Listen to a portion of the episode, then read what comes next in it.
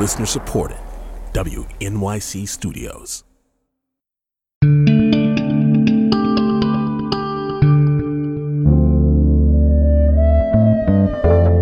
This is The Takeaway. I'm Melissa Harris Perry in for Tanzina Vega. And on Wednesday, President Joe Biden issued a warning. Crime is historically rises during the summer. And as we emerge from this pandemic, with the country opening back up again, the traditional summer, summer spike may be more pronounced than it usually would be. Facing pressure to respond to the rise in violent crime and homicides, the president met with a group of mayors this week and then gave a speech outlining his agenda for addressing crime, including stricter enforcement of gun laws. Today, the department is announcing, as I just did, a major crackdown on stem the flow of guns used to commit violent crimes.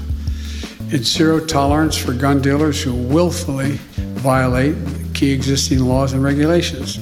Let me repeat zero tolerance more support for violence intervention programs. These are local programs that utilize trusted messengers, community members, and leaders to work directly with people who are most likely to commit gun crimes or become victims of gun crimes. And increased support for law enforcement. The cities experience an increase in gun violence. We're able to use the American Rescue Plan dollars to hire police officers needed for community policing and to pay their overtime. Mayors will also be able to buy crime fighting technologies like gunshot detection systems to better see and stop gun violence in their communities. So, see, it's on this last issue that many members of Biden's own party may have an issue. While many of the most progressive members of the Democratic Party have been calling for resources to be diverted from police departments and towards social services, the president has stood behind his views that law enforcement is a key part of the solution to keeping communities safe. As other journalists have pointed out, these calls bring to mind when President Biden attempted to address violent crime in the U.S. as a senator. This president is very, very straightforward and simple. He knows there are two basic steps here. One step is you must take back the streets. And you take back the streets by more cops, more prisons, more physical protection for the people. If you don't recognize his voice, that is Biden speaking on the Senate floor back in 1993. But while campaigning for president, Biden admitted that parts of the 1986 and 1994 crime bills that he helped to write were mistakes, including mandatory minimums for drug related offenses, which led to major racial disparities in sentencing. But now, one year after last summer's racial justice uprisings, Biden and other Democrats are returning to other components of those decade old crime bills, like hiring more police officers and talking about zero tolerance. So, are these law enforcement measures doomed to fail again? And what is the political strategy here? Joining me now to answer that and more is Andrea Headley, assistant professor at Georgetown University's McCourt School of Public Policy and visiting scholar of policing, race, and crime at the National Police Foundation. Andrea, welcome to the takeaway. Thank you for having me. Also with us is Jonathan Allen, political reporter for NBC News. Jonathan, great to have you here as well. It's great to be here, Dr. Harris Perry. So, um, Professor Headley, I want to start with you. And I just want to make sure that when we're talking about violent crime, we're sort of all on the same page about what it is we are seeing here. So, you know, we're hearing that there's a spike. Um, can you tell me sort of where we're seeing an increase in crime and what kind of crime we're seeing an increase in? Yeah, and that's a great question. And so, specifically, we have seen an increase in um, homicides, right? Gun violence, more particularly. While there has been small increases in, in other types of violent crime, for instance, thinking about robbery, assault, um, it's much smaller increases, right? And so, you the, really, when people are referring to this spike, again, it's it's thinking about the homicides, the murders, the gun violence. But I have to caveat that with historically, we are still at a pretty um, low level of violent crime and, and, and murders in particular if we think back to the 1990s, although we are seeing this spike from uh, 2020 in particular. And in terms of actually looking at where it's happening, while we have seen increases across the United States, we are seeing um, particular increases again in the big cities and the in the cities that have historically been plagued by this, that are under resourced, disinvested in, large populations of color, and so forth. Thank you. I, I so appreciate you putting that into context for us a little bit that we're seeing an increase now, but um, we're still talking about a national murder rate of about five murders per 100,000 people, right? And just to put that in context, COVID has killed 183 Americans per every 100,000 people. Jonathan, this is not only a crime crisis, a governing crisis. It's a political crisis for President Biden, isn't it? Absolutely. Um, there's probably uh, nothing that's a more effective uh, political advertisement for your opponents than a rise in crime uh, during your term. And President Trump saw the beginnings of this rise in crime. Uh, the Democrats didn't really hammer him on it, uh, but they were. Um, you know, they they were busy defending themselves. Uh, Biden out there saying that he wasn't going to defund and disband police departments uh, back in the 2020 election. I think Biden has always been very attuned to the politics of crime and criminal justice, and uh, that is as true today as it ever was. And that's, I think, why you're seeing him focus on this uh, before Republicans get a chance to get a full head of steam going against him and, and sort of portray him as the president of rising crime. Yeah, I mean, all of those of us who live in um, swing states were bombarded with messages that a Biden America would be an unsafe America. And so it has been fascinating to watch sort of how we're now talking about what's going on um, around violent crime.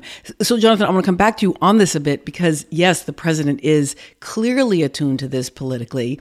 Um, and part of what he's talking about and, and asking states to do, encouraging them to do, is to use money from the American Rescue Plan that's already kind of gone out to address these root uh, causes of crime. So, what would that look like in practice in states and cities?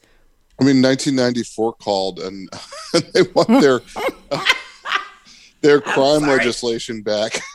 I mean, um, it's it's really not the same as the '94 crime bill, but uh, but some of the um, some of the sort of solutions here uh, match that, right? An increase in um, funding for police departments rather than the federal government saying we're going to give you money, you know, here for you know hiring seven police officers, or we're going to give you money. In the old days, it was we'll give you more money if you build more prisons. That that Biden has kind of done away with.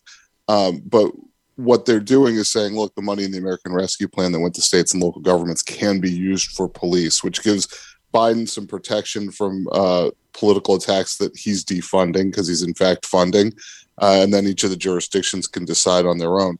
Uh, but the other pieces that we're seeing here are, you know, money for intervention. Some of the things that, um, you know, as uh, this debate has uh, evolved over time, some of the things that people who want to defund the police, quote unquote, defund the police, are actually asking for, which is not shifting what they want would would have wanted before was to shift money from uh, cops on the beat toward intervention programs, toward mental health counseling, those kinds of things. And instead, what this bill does is it will provide more money to hire police and also provide a lot more money for, um, you know, I guess the best possible term for it is kind of wraparound services. And I always think back to 1994 and the debate over midnight basketball. I don't know if you remember that. Oh, the, uh, I remember it very well. yes.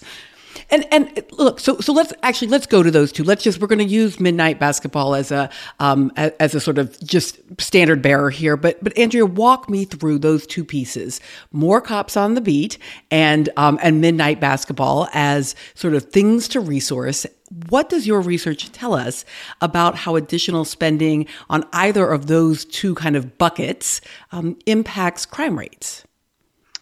So, what the research shows about policing and, and, and the impact with crime rates there is that more cops on the streets can matter for, for, for reducing crime generally. Um, that said, we also know that police don't actually spend much of their time on crime crime prevention, right? More often, their time is spent responding to calls for service, um, and and the impacts that we do see with regards to um, crime reductions from from police is really not consistent across all cities. And so, really, the cities with the largest populations of Black people don't have those same crime reduction benefits.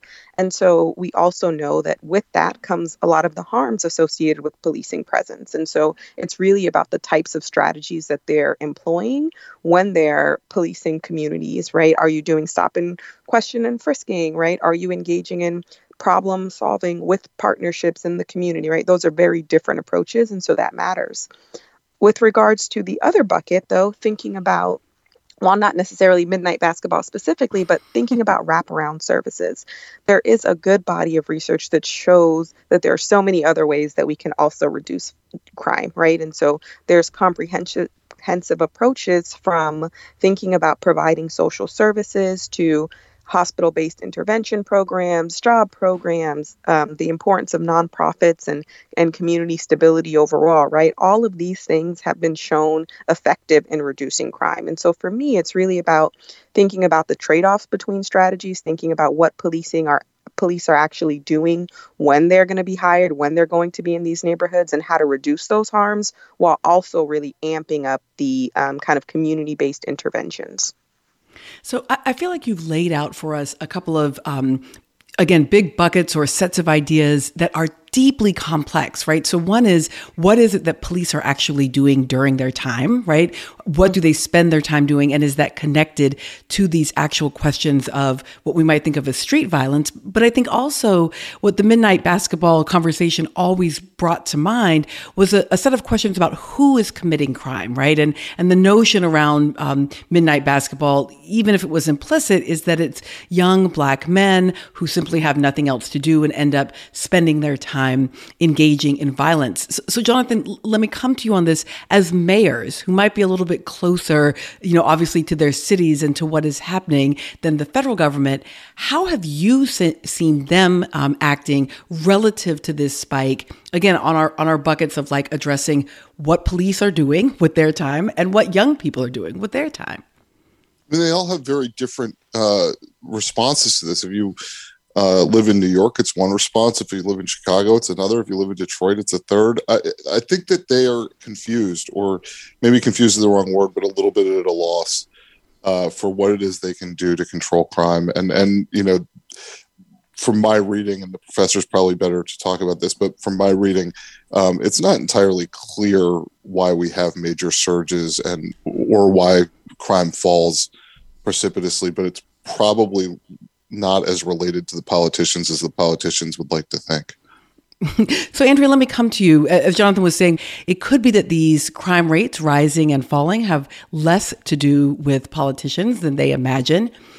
Talk to me about what it may have to do with relative to communities. So, in particular, I guess I'm thinking the trauma, the loss, the distress that so many communities are feeling economically and socially in the wake of the pandemic. Is that part of what's going on here, or do we have any evidence about that? Right. And so I think you really did hit it on the head. And I, and I agree totally with Jonathan's point. While we don't have clear kind of indications of what always causes crime at a specific time point, we do know historically and, and from kind of recently that the economic instability, the devastation, the loss of connection with people, the, the shutting down of community based institutions, and, and um, people feeling like they can't rely on the government during the pandemic because of a lot of the devastation that happens has definitely definitely had um, tolls on communities at large. Um, and then specific neighborhoods have experienced those impacts much more than others. And we do know that a lot of those community factors are related to places where we have historically seen increases in crime. And so it, there is a lot when we think about um, the community characteristics, but also the experiences that the community is going through and, and the trauma, as you say, that leads to people um, committing crime or engaging in criminal behavior because they, whether it's they not, them not feeling they have another alternative, needing to you know, not trust uh, criminal justice institutions and so relying on other measures or what have you. So, so Jonathan, we talked a little bit here about the president. We've talked a little bit about um, communities and a bit about mayors. But what about Congress? I mean, they're the ones who are going to be up for reelection in mass very soon. Um, what have we been hearing from Dems and Republicans about how they may be thinking about this rise in violent crime impacting them politically? Well, you've certainly um, seen some efforts on Capitol Hill, and and uh, they mirror what's going on with this transportation and infrastructure bill. Um, in that, in that, there's you know now a description of a framework, and maybe at some point they'll fill in all the details in terms of policing reform um, and and some of that side of it. Uh, what you're not hearing a lot of in Congress is, um, you know, what I would describe as uh, as prescriptive efforts to uh, to really address the core causes of cr- crime. And you know, I, I, mean, everybody's aware of it, um, and you are you'll hear Republicans that this will ramp up over time. If the the violent crime statistics stay where they are, they'll hit Biden for it. They'll hit the Democrats in Congress for it. Um, and you know, maybe at some point the Democrats in, in one chamber or the other will try to pass legislation to address it, so they can go home and say that they passed legislation to address it. But I think largely what they look at from the federal level is: are they providing the resources to the mayors and to the governors to uh, to be able to uh, do policing and some of these community intervention steps um, in the ways that they would like. And, I mean, I think you heard the president talk about that the other day, certainly um, in the stuff that administration officials were saying around his announcement that, you know, some, some of these programs will, you know, maybe uh, maybe the right way to look at it is a thousand flowers bloom or or whatever. you know, or each each one will be sort of catered to its own community, and maybe they can learn something from that. Well, Jonathan, you name checked the infrastructure um, package. Do you want to just give us a oh, I got myself in on that? Yeah, no, just give us a quick beat on that because clearly that is the other, you know, big piece sort of working its way through these sets of political relationships.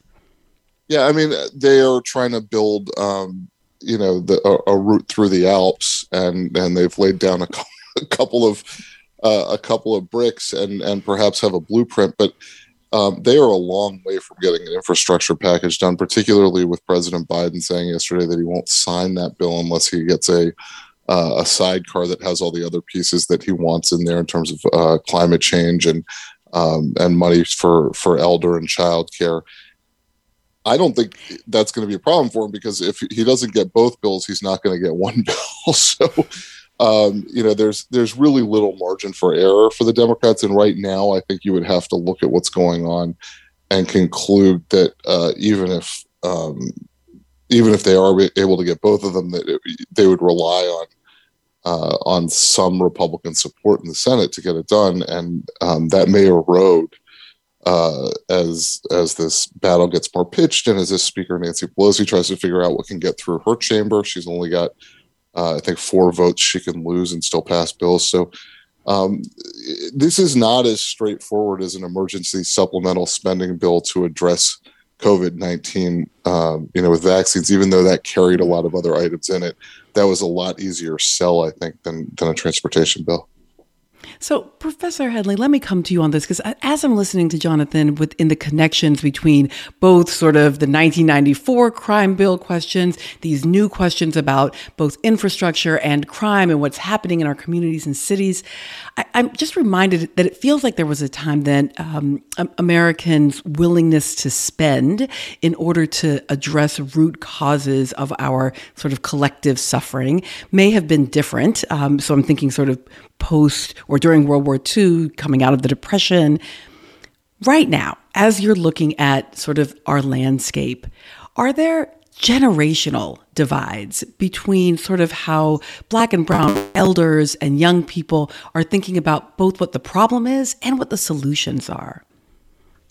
I definitely think there are differences in how um, Black and Brown people, although not a monolithic group across generations and age differences, examine this. But often I feel like the questions that we're asking usually just rely on policing or incarceration as the only alternative. And so when we examine that, often we see that there are people who usually just still then favor, yes, we want more police, we want safer streets, etc. Whereas I think what we see with the younger groups is that they are really thinking beyond that question. Can we really envision something that we haven't had in the past?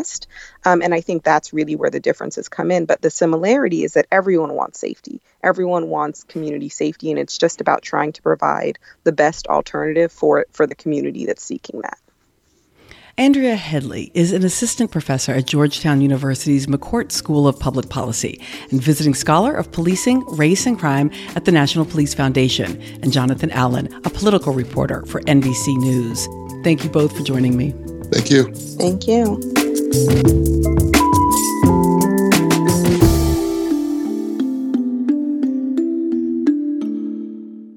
Radiolab, we love nothing more than nerding out about science, neuroscience, chemistry. But but we do also like to get into other kinds of stories. Stories about policing or politics, country music, hockey, sex of bugs.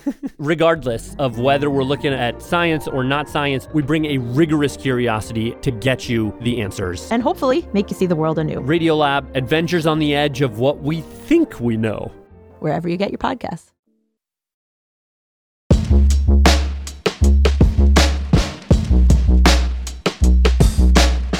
On Thursday, President Joe Biden visited Raleigh, North Carolina, as part of his administration's push to restart the nation's stalled vaccination efforts. Over 150 million Americans have gotten fully vaccinated, and they're safe and protected now, including against the Delta variant. They're getting back to living their lives and spending time with their loved ones. But we need more people to get fully vaccinated to finish the job. That's why I'm here. In recent weeks, North Carolina and other states across the U.S. have experienced a meaningful decline in overall vaccination rates. Only 52% of adults in North Carolina are fully vaccinated, according to the state's Department of Health and Human Services. I'm one of them. Woohoo! Now, as part of his visit, President Biden toured mobile vaccination units and met with frontline workers and volunteers working to get their communities vaccinated. For more on this, we're joined now by one of the people doing this work in North Carolina. Eleazar Posada is the acting president and CEO of El Centro Hispano. Eleazar, welcome to the show. Hi, thank you so much for having me and congrats on getting your vaccine. Listen, I have to say, you know, I was genuinely a little nervous, um, you know, before I had it, but my husband decided to do it. And I was like, well, I mean, we've been down this whole pandemic road together. Let's go. But the sense of relief I had the moment that even had that I had the first shot was was really I mean, I, I was surprised by how how much better I felt in terms of being able to go out and do things. What is the reluctance that you're hearing from folks, or is it about reluctance? Yes. So, what we hear a lot in our community uh, is not so much hesitancy around the science, but about the institutions uh, that are given this vaccine, right? A lot of our community members, primarily the Hispanic and immigrant community members that we serve, uh, have questions about where is their information going? You know, is uh, taking this vaccine going to affect me in any way? Uh, primarily those who may not be uh, citizens of the country, right? So, that's a lot of the hesitancy we've heard. Not so much science, but the institutions. It's such a good point, though, right? That that those are actually well placed fears and concerns from a community where actually the you know state government, the federal government, many local law enforcement have not exactly built trust in recent years. They haven't. And we just ended uh, four years of very traumatic experiences and rhetoric against our community, uh, not including the years before that that North Carolina has, been trying to pass anti immigrant legislation. Uh, it's no doubt that our community has a lot of fear and distrust against governments. So that's where you know organizations like El Centro come into play. We know our community, the community knows us, uh, and we can really build that trust around folks and educate because that's really where all, all this hesitancy lies is who has this and how do i know that it's safe for me And yet, this is also the community that has been hardest hit here in North Carolina. It has. Like our community members have been on the front lines. Uh, and from the very beginning of this pandemic, right, a lot of the information was not given out in a language that our community can understand. It's one thing to have something in Spanish, it's another complete thing to have something culturally appropriate in a language that folks can read, understand, uh, and specifically those who are still going out every single day, uh, working to make sure that everyone who's staying at home is able to stay at home. Uh, so this is why we have been pushing so hard, not just for uh, equitable information at the beginning, testing that is that's placed in uh, places our community can access, but now in this vaccine, taking the vaccine to their neighborhoods, to the mobile home parks, the apartment complexes, because it we need to go to our community. I feel like I want to just go yell from the rooftops. Um, you know, putting it in Google Translate for Spanish is not the same thing as having um, relevant uh, information and uh, and spokespeople. So, talk to me about what it is that your organization is doing that makes this information relevant yes, please yell that out as loud as you can. And we've been trying to do that for decades. Uh, so one of the things that we've been doing is getting the information, of course, from the CDC and all the trusted, uh, you know, folks who know about this, right? The scientists, you know, the, the ones that actually know, and uh, working with our community members to make it into digestible pieces of information. Uh, so we've launched a full campaign, you know, NC Unida contra el Virus, uh, that breaks down all this information, everything from the recommendations to uh, the information around testing and the information now about the vaccines and the three different ones, uh, and putting again in language that our community can understand. So that's bringing in folks who may or may not uh, graduated uh, high school or middle school in their home countries, but they they've been able to to learn some, right? And also using these PSAs and radio stations where our community is listening to, right? La Mega, La Grande, some of those local radio stations and doing PSAs in Spanish around information that is accurate. I had a, a sort of extended conversation with an African American gentleman in his 50s yesterday, and he was asking me, Was I vaccinated? And he was, you know, someone who works directly with the public, and he kept telling me that he was afraid, um, and that and that he he was genuinely nervous about what would happen to his body. Like I now know way too much about his medical history because he told me everything about how frequently he's been sick or not been sick. And I felt kind of helpless because it did feel like he was expressing genuine fear. How do we overcome fear like that? One of the big things that we've done is involve some of the doctors at higher levels here in the in the counties, right, that uh, also speak Spanish or Hispanic or Latinx, and have them come on board to like a Facebook Live or come on, come with us to uh, one of the community outreaches, uh, so they can have deeper conversation with folks. Because in our community, we value, uh, you know, not just intelligence, but we know uh, there's a certain level of standing that comes with being a doctor right?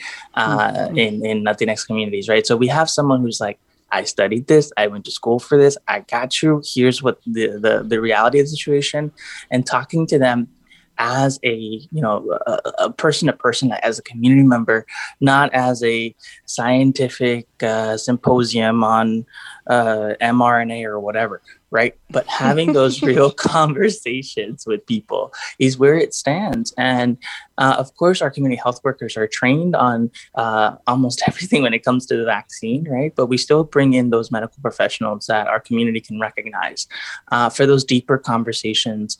Um, and Facebook Lives have been a godsend. Now, but what about President Biden? So here he was in our state. Does that make a difference? Does that carry weight with community? Well, I can tell you from the moment we posted some of those pictures and let folks know that the president was here and shared some of his remarks with our community members, those posts have blown up right? And hmm. uh, part of what we see is again, folks recognizing that things are not going to change from moment uh, from one moment to the next, right? Not everyone is going to feel comfortable attending uh, you know, uh, or, or, going to a government building. But seeing the president and the administration taking uh, steps forward to build trust, to talk about the importance of reaching communities of color and Latinx and immigrant communities, uh, talking about putting resources into uh, this this movement, really, uh, of getting people vaccinated, goes a long way. I've received a lot of messages from folks who, who know me around the area who are impressed. And uh, while there's they they know that there's a lot of work to be done, uh, you know, there's still a lot of other things like an immigration reform and uh, dealing with a lot of other issues that are important to our community. Having a president that takes time, shows up, and talked about the importance of our community uh, is a milestone compared to what they've seen before. Eleazar Posada is the acting president and CEO of El Centro Hispano. Eleazar, thank you so much for joining us. Thank you so much for having me.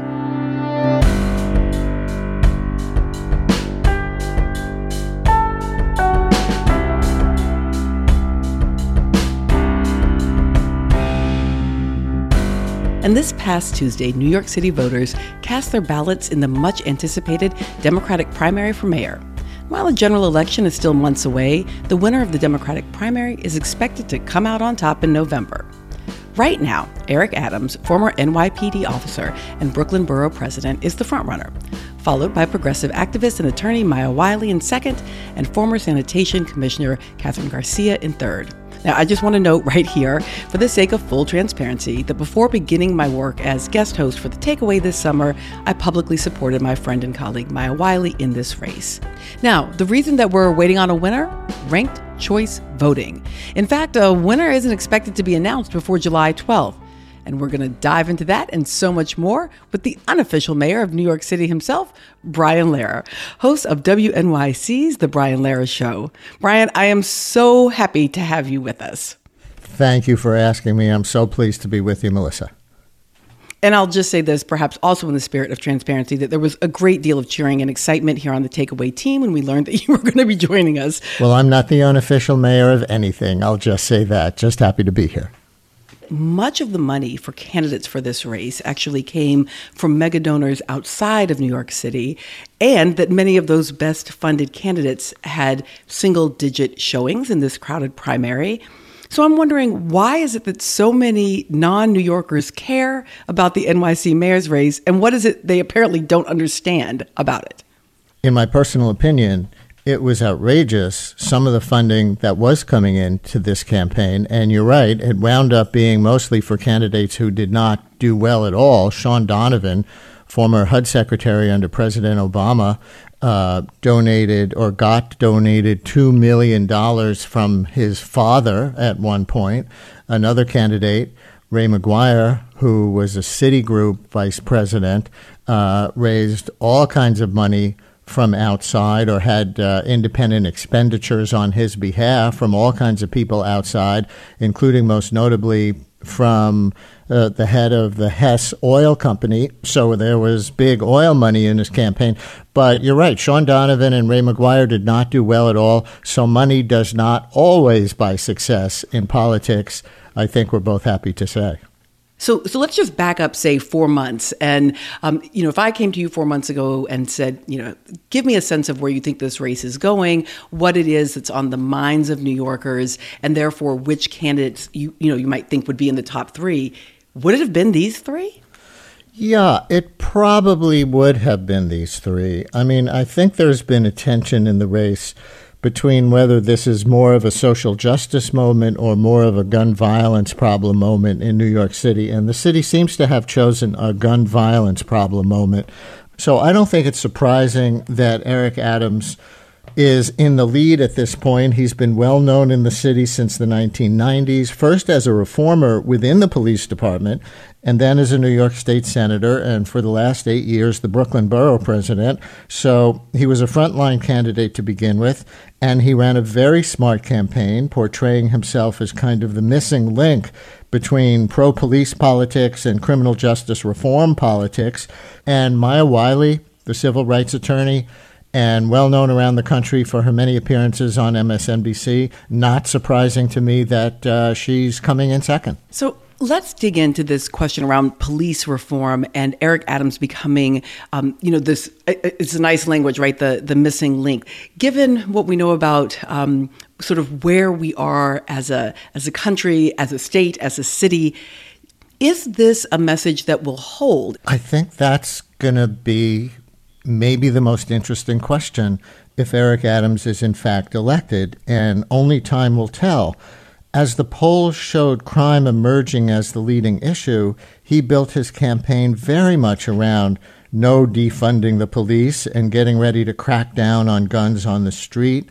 On a personal level, he campaigned very much on his own story along those lines, being a police misconduct victim as a young person himself, but also losing people close to him to civilian crime. And he ran as the kind of missing link, you know, the working class candidate of essential workers. And he seems to have done extremely well in the most black and brown neighborhoods of the city. In fact, in national politics, Democrat versus Republican, right? We're a country largely divided by race nationally, I think it's accurate to say. In New York, where almost everyone is a Democrat, I think we're a city divided by age. The Marist poll, taken shortly before the election, found Adams winning comfortably among people over 45, but Wiley winning among people under 45 and Adams only coming in third. And that seemed to cross racial lines. How did race show up um, in this campaign? Race always shows up in campaigns, even though people sometimes like to say race shouldn't show up in campaigns and there shouldn't be racial appeals. If you look at the history of New York City back when the dominant voting groups were Irish and Italian and Jewish, there were always the Irish candidate, the Jewish candidate, the Italian candidate who would get more votes from their groups uh, than any other group. One thing interesting early in the race was uh, the early emergence of Andrew Yang, uh, who, of course, is Asian American. As an early front runner, he faded as the campaign went on, but there was a potential historic first there as an Asian American mayor, uh, potentially. And certainly he seems to have gotten a big turnout and a big concentration of votes from Asian American uh, New Yorkers. And people are very aware that 30% or so, probably the largest share of any individual group uh, of primary voters, is black. And so there was a lot of appeal to what people uh, thought would be black people's interests. And that's where the divide on police reform came in. And again, by age, both Maya Wiley and Eric Adams were very much trying to make an appeal as an authentic black candidate. And for the moment, at least, until all this ranked choice voting kicks in, Eric Adams kind of won that debate. So, Brian, let's talk about ranked choice voting. This is part of the reason, right, that we don't know yet who's won this primary. Correct. And they're saying probably the week of July 12th is when we'll know because of various rounds of ranked choice and absentee ballot counting. So this is a complicated process by which of the 13, and believe it or not, there were 13 candidates on the ballot for the Democratic nomination for mayor of New York each one has to get eliminated one by one by one. The one who comes in 13th gets eliminated first. The people who voted for that candidate, their second choice, third choice, fourth choice, then get distributed. And they're going to go through 13 rounds of that before they have an ultimate winner, it seems. So, talk about how that affected um, the actual campaigning, because it was an interesting sort of, you know, vote for me second that you only see in a ranked choice voting situation. That's right. One benefit of ranked choice voting is that it's supposed to result in a less polarized and more issue oriented campaign as candidates try to remain acceptable as a second or third choice to voters who don't choose them first. And we did see some of that, especially a final week alliance between Andrew Yang and candidate Kathryn Garcia that could still potentially wind up in Garcia, who came in third, getting so many second place votes from Yang supporters that she catches up with Eric Adams if he didn't get enough second place votes. So it is meant to focus in on issues. It's supposed to allow folks to to have both kind of a strategic vote and you know what we might think of as sort of you know voting their heart's desire. But isn't it also possible that the the ultimate candidate that emerges is someone that that very few had as their first choice?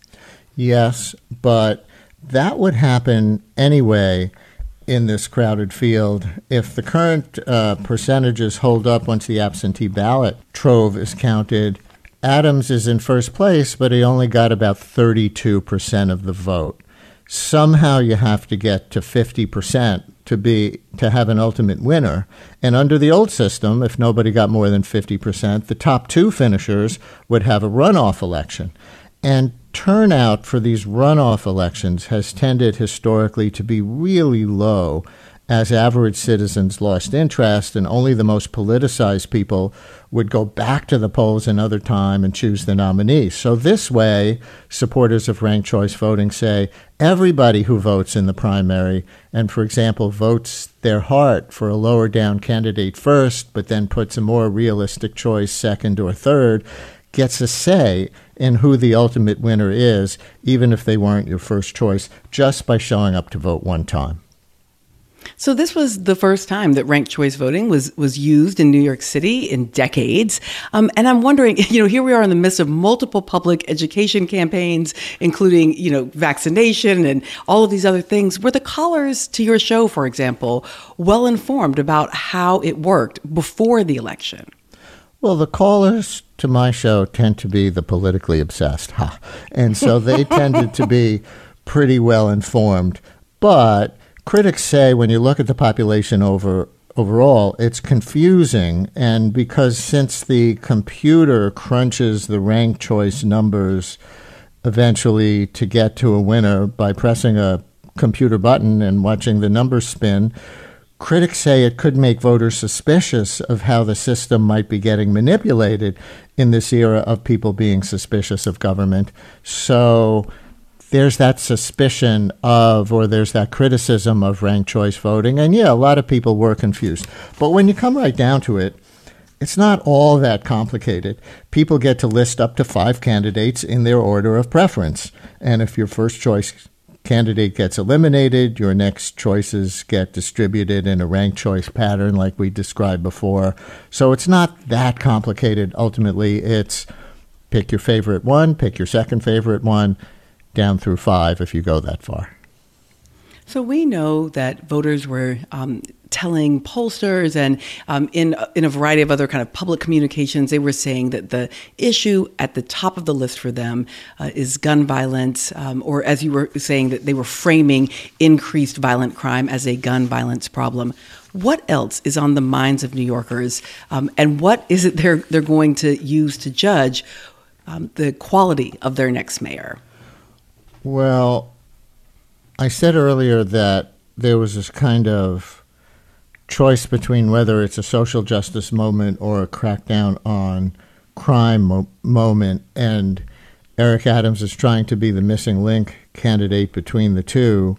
Um, Wiley emphasized social justice over um, crime and is running second. But interesting to me, to the question you asked, is that here we are, a city with a 10% unemployment rate still after COVID much higher than the national average, and nobody ran centrally on economic recovery or really economic justice in the long term. The media narrative got flattened, in my opinion, into this crime versus police reform story. And so the longer term economic injustices, the longer term economic disparities in this city that helped get Bill de Blasio elected eight years ago um, kind of got shut out of the media narrative and a lot of the campaigns, uh, the candidates' mouths because they realized everybody wanted to hear about crime. And I think that's a shame. Yeah, and of course, we know that um, those economic justice issues are often profoundly connected to issues of crime, right? So, so even talking about crime ought to be bringing us back to conversations about economic justice. That's right. And that's the reformers' argument. That's certainly Maya Wiley's argument that yes, we have to do something about the spike in gun violence, which is real. But if we just focus on the short term, we're just going to continue the cycle of mass incarceration that's been going on for 30 years. And so she was hoping to find a new way. And to be fair to Eric Adams, he still says he's hoping to find a new way to crack down in the short term, but also not lose sight of the root causes of crime. And they do have so much to do with economic injustice. Brian Lehrer is the host of WNYC's The Brian Lehrer Show. Brian, thank you again for joining us. My pleasure.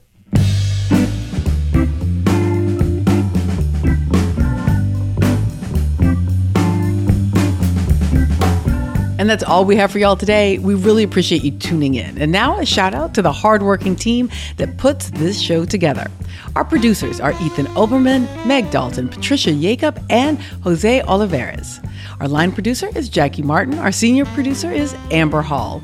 Sham Sundra and Milton Ruiz are our board ops. Vince Fairchild is our director. Jay Cowit is our sound designer. And Polly Irungu is our digital editor. David Gable is our executive assistant. And Lee Hill is our executive producer. Thanks so much for listening. I'm Melissa Harris Perry in for Tanzina Vega, and this is The Takeaway.